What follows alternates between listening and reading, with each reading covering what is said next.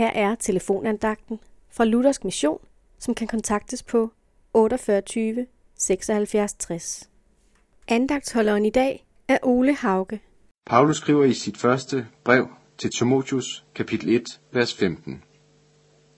For Jesus Kristus kom til verden for at frelse syndere, og af dem er jeg den største. Overskriften til dette afsnit i Bibelen er Paulus' eksempel. Når jeg tænker på hans eksempel, tænker jeg på en åndskæmpe, der du verden rundt for at fortælle andre om Jesus og udholdt megen modgang og lidelse. Det burde vel være hans eksempel for dig og mig.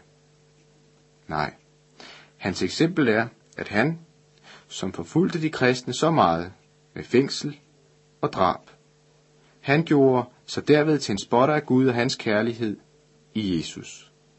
Og alligevel kunne han få frelsen. Og når en spotter som Paulus kunne blive frelst, så kan du også. Der findes ikke en ondskab, der er så stor, at Guds frelse i Jesus ikke kan overskygge den.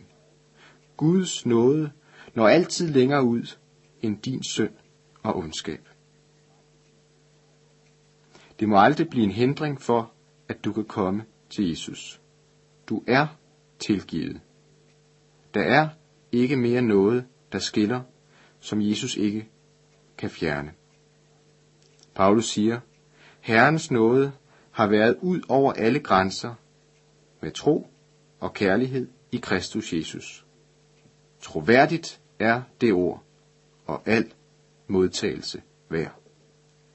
Amen.